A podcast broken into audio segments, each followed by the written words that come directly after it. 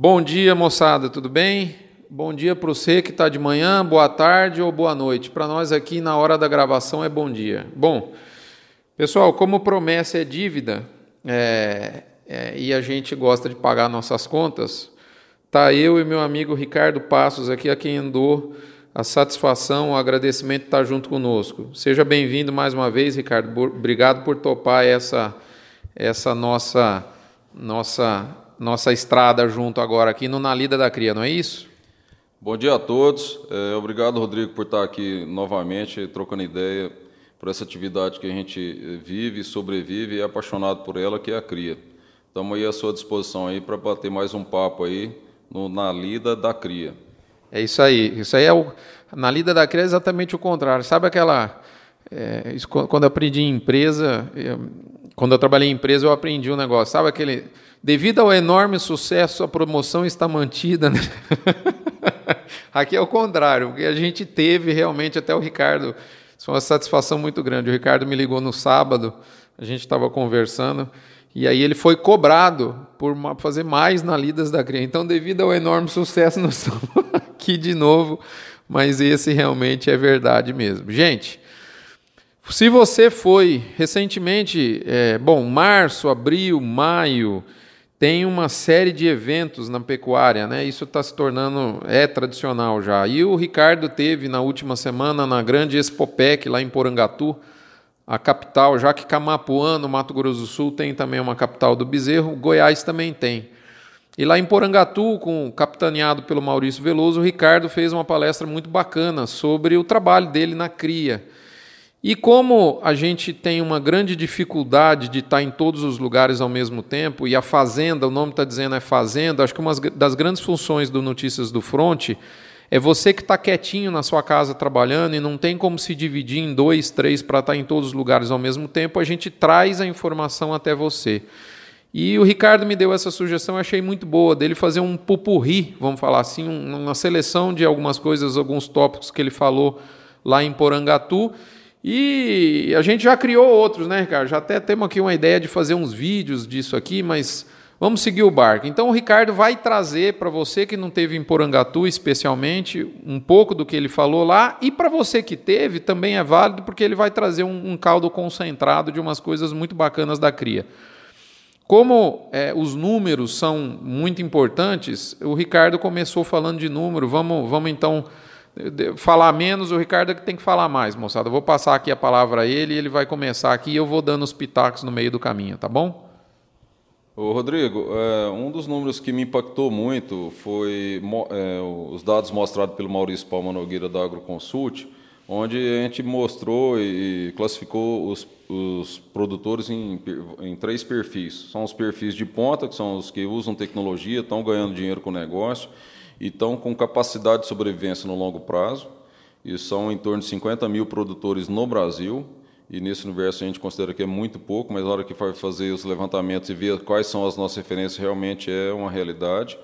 Em torno de 250 mil que são os produtores intermediários, que têm capacidade tecnológica, capacidade administrativa de fazer a mudança aí para a ponta, e tem 1 milhão e 400 mil produtores, Rodrigo, em processo de exclusão e saída do mercado, porque realmente ou não tem capacidade de investimento, ou não tem capacidade administrativa, ou não estão dispostos a fazer a mudança necessária para poder continuar no jogo da pecuária nos próximos anos.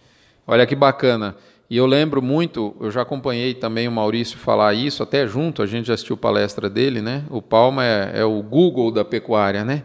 E ele fala uma coisa muito interessante: como são 1 milhão e 400, agora você coloca quatro ou cinco pessoas por família, na verdade, esse, esse, essa. É, é, é uma tragédia até do ponto de vista social, né? Então a gente fala muito de problemas ambientais na pecuária. O Maurício foi a primeira pessoa que eu vi no Brasil falando isso, levantando a peixa. Ok, é, é, vamos falar também do social, né? É, isso é realmente um problema social, porque a pessoa não tem o que fazer. Então, nós temos duas alternativas nesse processo. Ou a gente pula para dentro da propriedade, vai ser mesmo a pessoa que vai estar produzindo e cuidando dos animais, e, e vai estar tá pagando o próprio salário com, com sua produção, ou então nós vamos pular para fora e sair da, da atividade. Não tem é, outra alternativa, Rodrigo, são duas só. Ou você pula para dentro ou pula para fora. Esse que é, seria a alternativa das pessoas que estão nessa situação.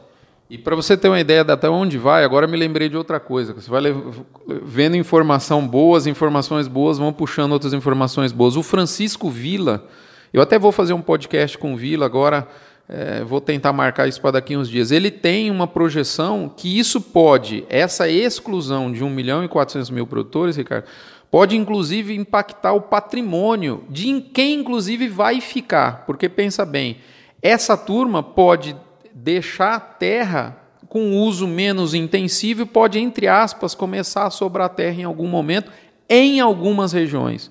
Então o problema é sério, inclusive pode afetar quem vai ficar na atividade. Então é, é realmente preocupante mesmo. É, o Maurício falou isso, é, Rodrigo. Estive em São Paulo conversando com ele e ele me falou um negócio que eu achei é, impactante, que inclusive hoje que estão é, discutindo muito a questão do desmatamento, mas os números estão mostrando que ah, o reflorestamento natural, ou seja, o encapoeira, encapoeiramento e a perda da capacidade produtiva das pastagens, a velocidade está maior do que da abertura. Então, hoje, o Brasil, que já tem pouca área aberta para pasto, ele está num, numa crescente de áreas que estão voltando a ser floresta.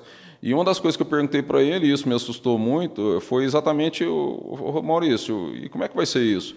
Ele falou, Ricardo, cada dia que passa, terra produtiva vale mais, terra improdutiva vai valer menos. Esse que vai ser o negócio que vai acontecer no futuro. Perfeito. Pessoal, em seguida, o Ricardo trouxe um, um número interessante aqui, que às vezes a gente para para. É, é, é, legal, a gente pensa. O Brasil é um, é um, é um país continental, né? Então a gente tem realidades distintas em, em diversas, em diversas macro-regiões, é, é, biomas, ambientes.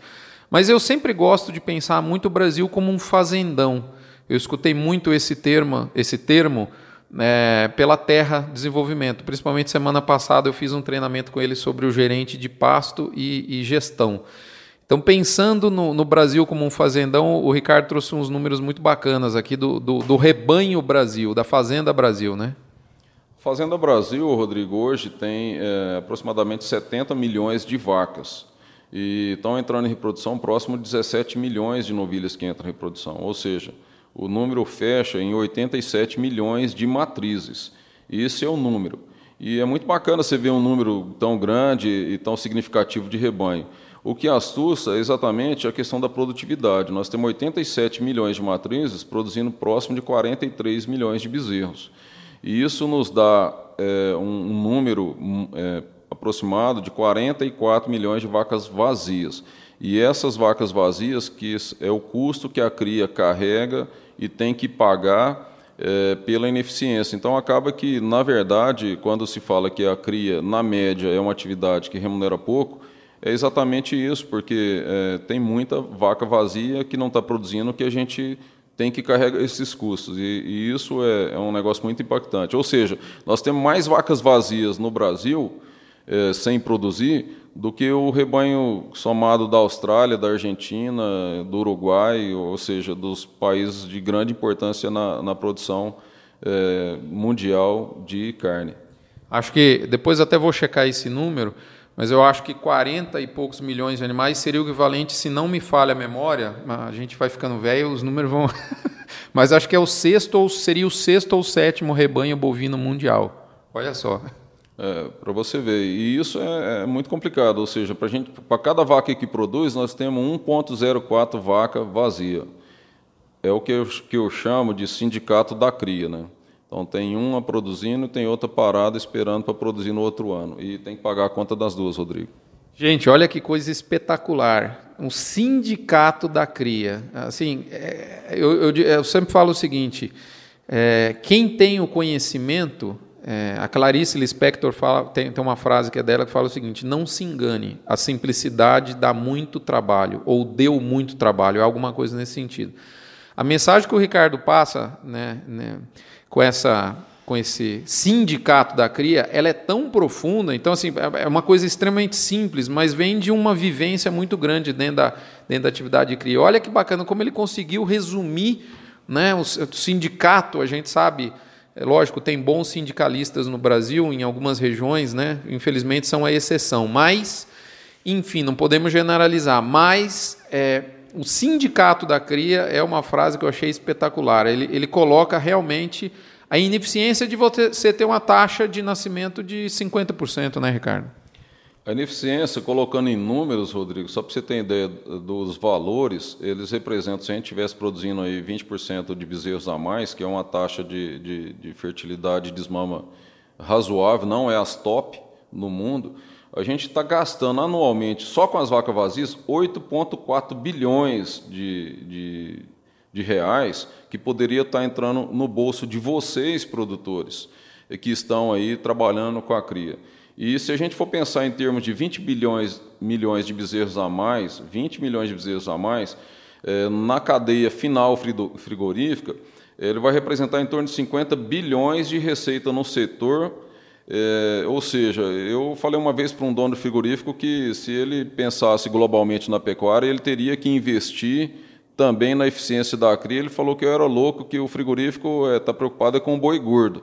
Na realidade, eu nunca vi fazer um boi gordo sem uma vaca, sabe? E eu acredito que nós temos todos que estarem atentos a isso.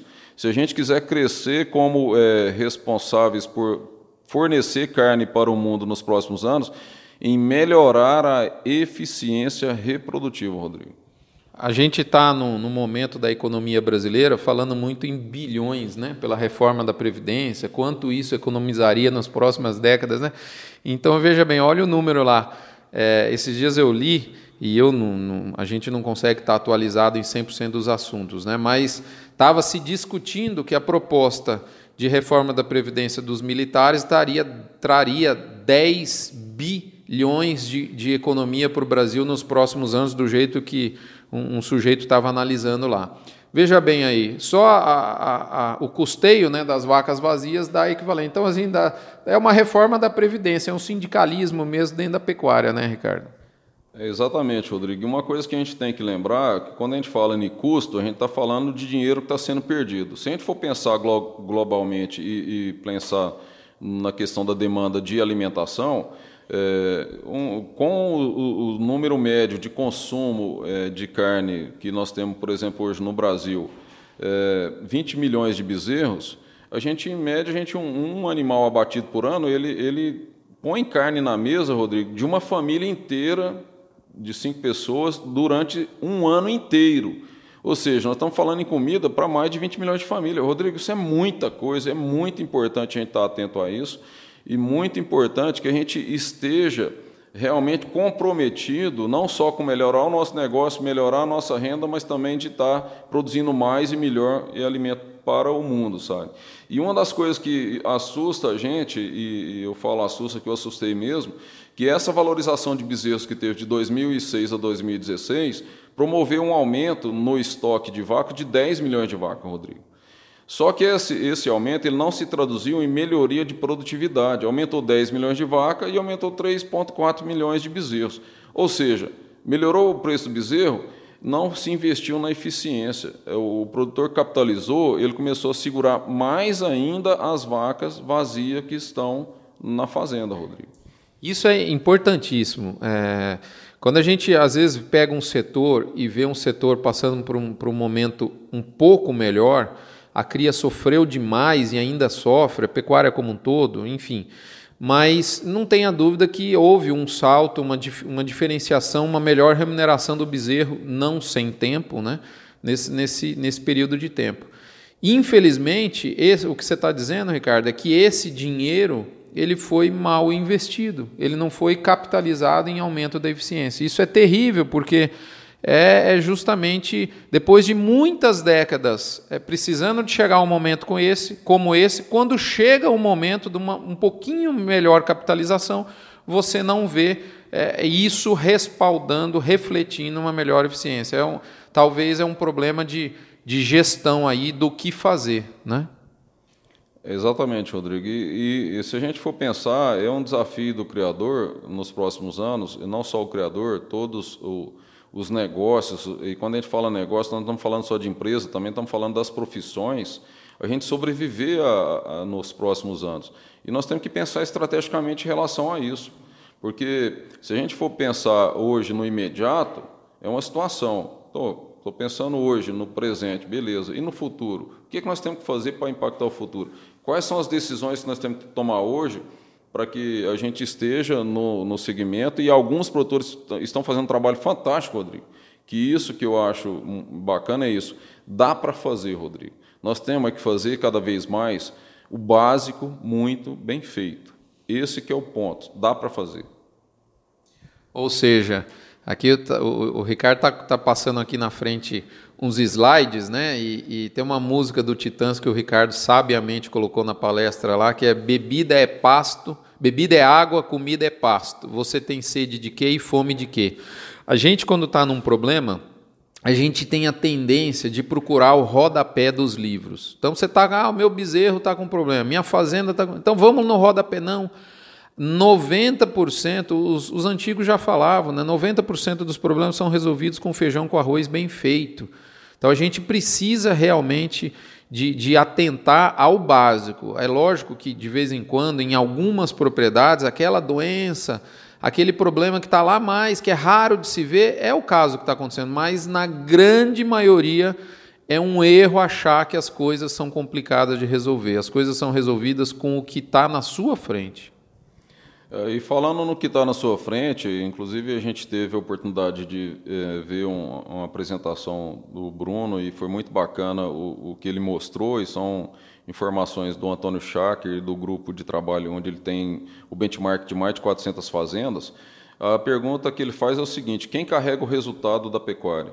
Certo? Então ele, ele escolheu quatro é, fatores, que um é a lotação, a outra é a venda, o outro é o ganho médio diário e o quarto, o desembolso. Sendo que os mais importantes, Rodrigo, é o ganho médio diário e a lotação. Ou seja, são coisas que estão na nossa mão tá trabalhando nisso. E o preço de venda, ele é importante, é claro, se você vender melhor, você vai ter um impacto nisso, mas é o que menos representa o ganho. E se você for pensar em termos de é, o que, que você precisa para ganhar de 100 reais a mais por hectare ano, o ganho médio diário, Rodrigo, é 46 gramas dia que você incrementa no seu rebanho e você ganha 100 reais a mais por hectare, Rodrigo. Ou seja, é muito simples. E quando eu falo que comida é pasto, bebida é água, é exatamente porque nós estamos num país tropical onde a gente tem um potencial enorme de produção. Só que esse potencial, ele às vezes ele não é bem utilizado. Para vocês terem uma ideia, no manejo de pasto, uma das coisas que a gente vê fundamental é o que? Você definir um projeto seu de manejo de pasto. E, e, às vezes você deixa isso na mão de quem? De uma pessoa que é, nem conhece bem a questão da fisiologia de um pasto, que talvez seja uma pessoa de sua confiança que esteja na fazenda e não acompanha isso. É lá na Expopec eu perguntei para um produtor, ele falando, ah, Ricardo, mas precisa de dinheiro, precisa de uma política, precisa de melhorar é, o rendimento de carcaça nos frigoríficos, tá certo, precisa de um monte de coisa. Mas deixa eu perguntar uma coisa para o senhor. O senhor vai na fazenda todo mês? Não, eu vou sim. É, o senhor anda em todos os pastos? Não. Pois é, então o senhor não está vendo como que está cada pasto todo mês? Se o senhor fizer isso, o senhor vai ver que o senhor vai ganhar um pouco mais de dinheiro. Certo? Ou seja, senhor precisa ganhar 46 gramas dia. É, é só o fato de deixar uns animais passando um fome ou passando da hora de tirar do pasto e deixando degradar o pasto, o senhor vai ter que gastar dinheiro para poder reformar depois, é, o senhor acaba ganhando mais dinheiro. Certo? Outra pergunta que eu fiz para ele, falou assim, vamos fazer um projeto lá de controle de qualidade de água? Ele falou, ah, mas isso é muito, muito caro, e como é que funciona isso? Eu falei, é, é muito simples, vamos fazer um projeto bacana lá de controle de qualidade de água, só para saber se o senhor tá, realmente tem água boa na fazenda. O senhor vai sair de manhã, o senhor vai pegar uma caneca, certo, e colocar no bolso. Aí todo lugar que a, a vaca sua bebe água, você vai tomar um gole d'água. Falar, ah, mas não dá para tomar. Falei, tá certo. Se o senhor não consegue dar uma água de qualidade para o seu animal, o senhor, tá, o, senhor tá, o senhor tem noção de quanto o senhor perde por dia, em média? Tem trabalhos que mostram 220 gramas por dia, Rodrigo, e tem trabalhos que mostram 100 gramas por dia. Então, só o fato de você dar uma água melhor para sua vaca vai ganhar 100 gramas a mais por dia no, nos animais que estão na produção. Ou seja, você pode ganhar 200 reais a mais por hectare ano só por beber água junto com suas vacas, Rodrigo. Esse é um negócio impressionante. Bacana. Ô, Ricardo, você sabe que sobre esse negócio de definição do projeto de pasto, é, de novo, eu tive um treinamento bacana com o pessoal do gerente de pasto, o Josmar, o Edmar, o Bruno, o pessoal da Terra Desenvolvimento, e tem excelentes profissionais de manejo de pasto no Brasil. Isso aí é fato, né? Você tem o Moisés aqui na, na, na Cria Fértil, você tem agrônomo, você tem empresas. O, o Brasil realmente tem uma turma bacana nisso. Mas você sabe o que eu acho que falta no Brasil, Ricardo? Foi uma coisa que eu, eu vi uma palavra que me marcou muito. Culturar. Nós precisamos culturar o gestão sobre o pasto. Culturar o manejo de pasto. Foi uma, foi uma frase do Josmar, que, do, do agrônomo Josmar, que mexe muito na área de pasto. E é bem o, o seu relato dessa conversa com o produtor, né? Então, assim, o que, que esse produtor fez? Ele, de, ele não ele, na cabeça dele ele delegou o manejo de pasto para o funcionário, é igualzinho você falou mesmo. Um funcionário que ele tem confiança, que está todo dia na fazenda. Mas o que ele fez, na verdade, foi delargar o manejo de pasto. Tem uma diferença entre delegar e delargar. Ele delargou, está lá na mão do funcionário. Então, se ele não vai uma vez por mês ao mínimo em cada pasto, a chance dele adquirir 46 gramas a mais de ganho de peso no rebanho né, e conseguir 100 reais a mais por hectare fica realmente muito difícil. Né? Então a gente precisa culturar isso. É, e falando nisso, até falando sobre números de uma propriedade que, como você citou o nosso, o nosso colega, o Moisés, o Moisés Barros, ele apresentou um relatório agora essa semana para a gente de uma fazenda que fechou um ciclo uh, de, de ano de manejo de pasto, onde ele conseguiu aumentar em 23% a lotação com o manejo e numa fazenda de 2.100 hectares, Rodrigo. Ou seja, eh, nós pegamos uma fazenda de 2.100 hectares de pasto e colocamos o gado que teria que ter mais 100 alqueires eh, de, de pasto na fazenda, ajustando o manejo. E o que é mais impressionante, aumentou a lotação em 23% e aumentou o ganho de peso também. Aí se você fala, não, como o senhor me falou, ah, mas adubo é muito caro, realmente é muito caro, mas o senhor está produzindo o potencial é, a, da sua fazenda só com o manejo, a partir do, do momento que você está explorando todo o seu potencial com manejo, que o senhor tem que partir para uma correção e adubação, para que tenha taxas de lotação maiores e ganhe muito mais. Agora, ainda tem muito espaço, Rodrigo, para ganhar dinheiro, é só tomando atitudes simples, como fazer um trabalho bem feito do manejo de pasto. É como você falou, nós temos que culturar isso. Nós temos que ter pasto bom, que é comida boa, e temos que ter água boa para o animal desempenhar. Por isso que eu falo sempre a questão do básico. Nós temos que fazer o básico muito bem feito e nós temos condição de fazer isso. E não está na mão da política saber se a vaca nossa está passando fome ou sede ou não. Exato. Está na nossa mão. Mesmo porque, né, Ricardo? Se a gente voltar um pouquinho no caminhãozinho lá, dos quatro, ou seja, o que carrega o caminhãozinho que eu estou falando, porque o que o Ricardo falou que é, o que os quatro fatores que saem do, do, do diagnóstico da do, do benchmark da Integra, né, os quatro fatores que carregam o resultado, desses quatro fatores, três estão na nossa mão diretamente, né? Desembolso. Então vamos pegar esse exemplo do Moisés. Aliás, Moisés é esse que a gente tem que trazer ele para um podcast qualquer dia, né? Então vamos lá, se a gente pegar ó, desembolso, lotação e ganho. Os três você melhorou, Moisés melhorou absurdamente, liberando uma parte dessa fazenda para a reforma e ainda no que restou 20% a mais. Então, você atuou nos três, diretamente nos três fatores que mais carregam o resultado. E a gente sabe, aí eu posso falar, o Rogério Goulart já nos ensinou, eu tenho procurado trabalhar, a Lígia Pimentel, o mercado você também pode colocar algumas travas de mínimo e máximo. Então, gente, é, é adquirir conhecimento, né? Mas vamos seguir aqui que o Ricardo tem muito mais muito mais conteúdo para passar. E outro fator que a gente estava falando, Rodrigo, que faz parte do manejo é a questão da sombra, sabe? Áreas sombreadas permite um ganho de 100 a 150 gramas a mais é, na recria. Aí muita, muitas vezes a gente pode até questionar, falar, mas tem pastos que não tem sombra, o que, que eu faço? É, começa a deixar de roçar algumas, algumas espécies que são de madeiras de lei, que no final do, de alguns anos você vai ter sombra e vai ter madeira para reformar suas cercas.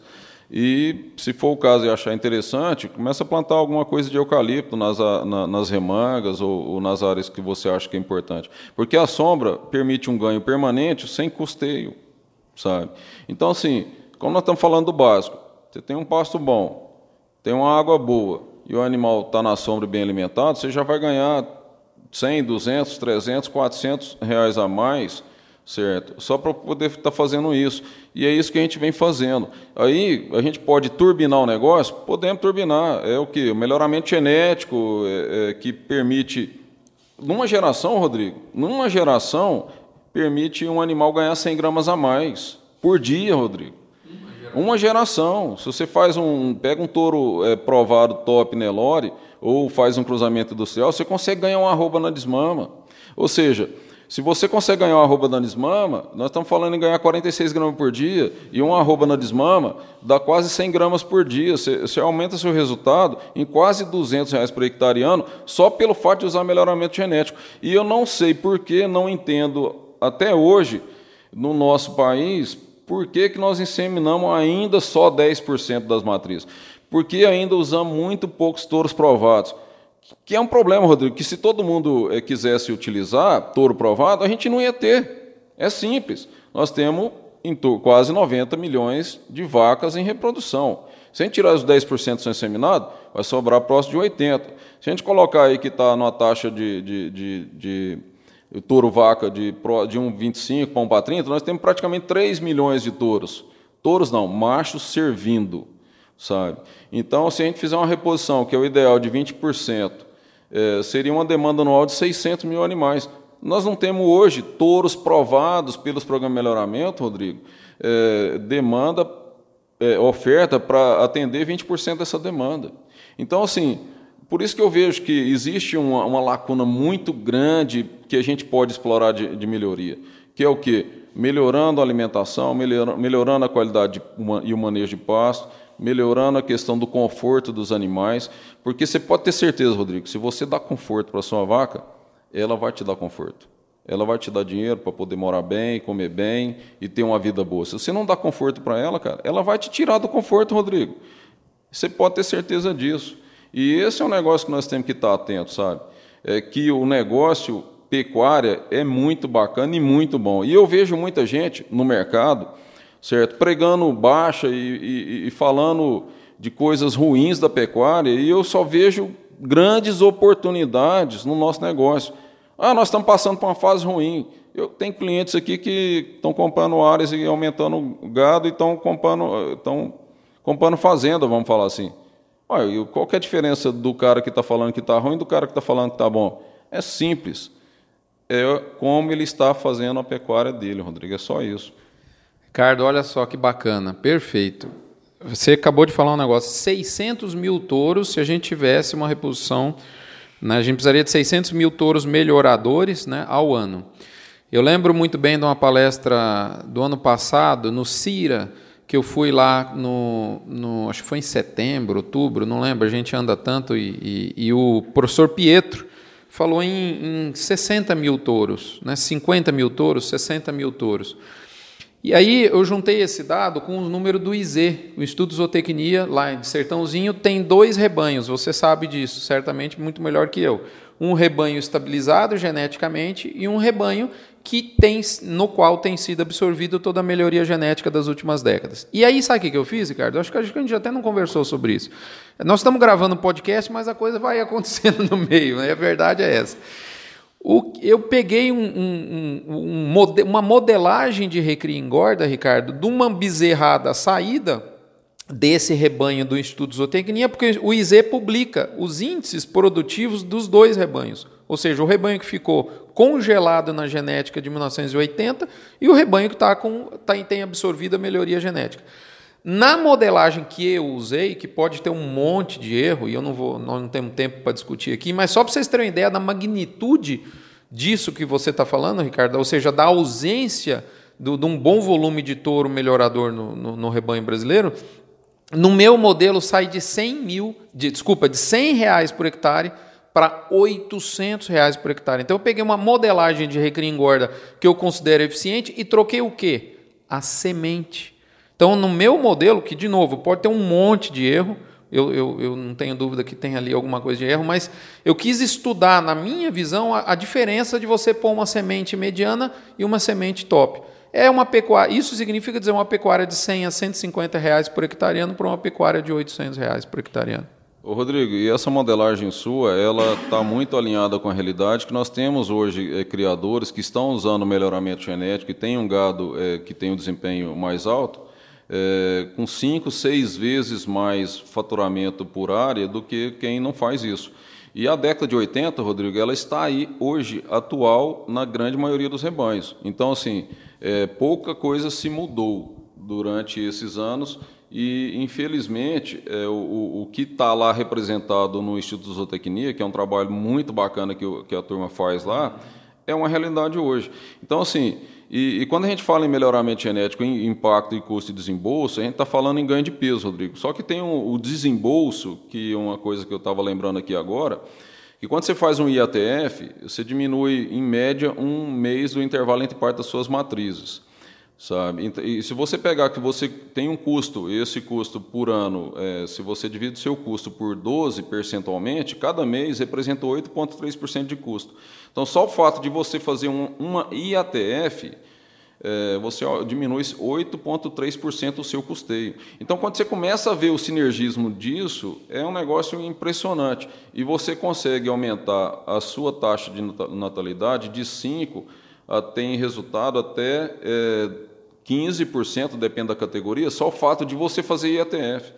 Então, assim, é, é, é o melhoramento genético, promovendo diminuição do seu custo de desembolso, aumentando o seu desempenho, aumentando o seu resultado, e eu acredito que nós temos que ir, ir, muito por esse lado. E eu tenho uma coisa comigo, que uma vez até eu falei num, num, num dia de campo, que é a questão da, da genética, da semente que você falou, Rodrigo. Eu fui na fazenda, a fazenda tem, tem lavoura e tem pecuária, sabe? E assim, eu perguntei para os produtores da agricultura, falei, quanto de vocês, hoje, na atualidade, vai lá no paiol, pega as melhores espigas e o melhor milho para poder plantar na próxima safra? Os caras falaram, você é louco, rapaz, ninguém faz isso não, se fizer isso quebra. Eu falei, por que você faz isso com seus touros? Usa o touro de paiol, que é o bezerro bom, filho da fulaninha com a ciclaninha, certo? E vai utilizar sem nenhuma medida de desempenho na fazenda e quer que comparar a atividade pecuária com a atividade agrícola, certo? E, no mesmo nível. Porque aqui nessa fazenda, inclusive, os números são muito, mas muito impactantes. Naquela fazenda, Rodrigo, a pecuária que tem ciclo completo, cria, recria e engorda, ela é mais rentável que a agricultura, milho e soja, há vários anos, no mesmo padrão de nível de tecnologia. Então, o que, que, eu, o que, que eu tenho, o que, que eu estou falando com isso? Na realidade, nós temos muito, mas muito a avançar e muito a crescer se a gente melhorar o nosso rebanho, dar um, um, um, um passo de qualidade, dar uma água de qualidade, sabe? E ter conforto para esses animais e acompanhar todas as contas, Rodrigo, que não existe milagre. Nós temos que fazer uma gestão do negócio é, e isso faz a diferença. Sabe? Então, esse que eu acho que é o grande desafio nosso e o que é mais bacana é responsabilidade nossa, gente. Nós temos que bater no peito e assumir essa responsabilidade e tocar o nosso negócio de forma diferente. É só isso. Ricardo, muito bacana. Gente, nós estamos com exatamente 33 minutos de gravação. Meu compromisso com, com o Ricardo aqui era de meia hora e também com você, para gente, a gente não, não ficar aí. É engraçado que às vezes eu tenho reclamação, ô oh, Rodrigo, os podcasts são muito curtos, 15, 20 minutos. É, você tem que fazer podcast de uma hora e tem gente que às vezes prefere. então nós vamos fazer uns mais curtinhos, uns mais longos. E é, o assunto tem demais. Eu, eu, eu, olha, eu, eu, eu tenho. Vocês podem acreditar numa coisa. É, eu vim aqui hoje, saíram pérolas aqui, Sindicato da Cria, o Touro de Paiol. Então são coisas assim. De, eu sempre falo ao Ricardo, e, e quando, quando eu me refiro a ele, eu falo que tem gente que tem uma inteligência nata. O Ricardo tem o que eu chamo a inteligência do matuto. Sem querer chamar ele de caipira, apesar que ele é meio comedor de piqui do pé rachado mesmo, mas ele tem a inteligência do matuto. Então, assim, trazer esses conceitos é, é, que vêm de uma, de uma experiência profissional de mais de duas décadas em cria e simplificar nessas frases que marcam porque eu tenho certeza que você nunca mais vai esquecer do touro. O dia que você estiver ilando lá no seu paiol do seu curral para pegar um touro para colocar numa vacada, você vai lembrar do touro do paiol, meu amigo. Então, essas coisas marcam. É, você vai lembrar, a hora que você vê uma vaca sendo diagnosticada vazia da estação de monte, você vai lembrar mais uma sindicalizada. Então, esse tipo de coisa é que muda a pecuária. Eu queria agradecer muito o Ricardo. Vocês podem ter certeza que o Na Lida da Cria, eu não sei nem onde é que vai chegar aliás, como bons projetos. Eu tive aqui com ele, antes da gente começar a gravar, a gente já teve ideias espetaculares e vou te dizer, o Ricardo está tendo alguns conceitos que vão dar uma balançada no setor de cria do Brasil e, por que não, revolucionar a pecuária brasileira. Não é porque você está aqui, eu estou falando mais pura verdade. Obrigado, Ricardo, mais uma vez pelo seu tempo. Daqui uns dias tem mais, não é isso, Ricardo? A gente está junto aqui de novo. Rodrigo, é, nós estamos aqui à disposição. Agradeço muito é, as suas palavras e, e eu, eu realmente acredito muito no negócio. Sou apaixonado por isso. Não aceito de maneira nenhuma as pessoas falarem mal da atividade. Tanto é que algumas pessoas acham que eu sou chato e eu brigo mesmo.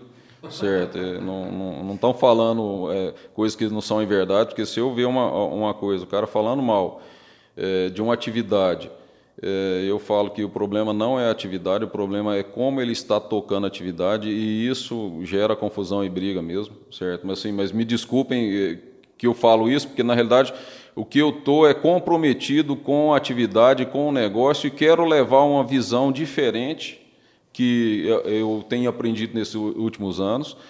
E estamos aqui à disposição, Rodrigo. Eu queria deixar um último recado para vocês, gente.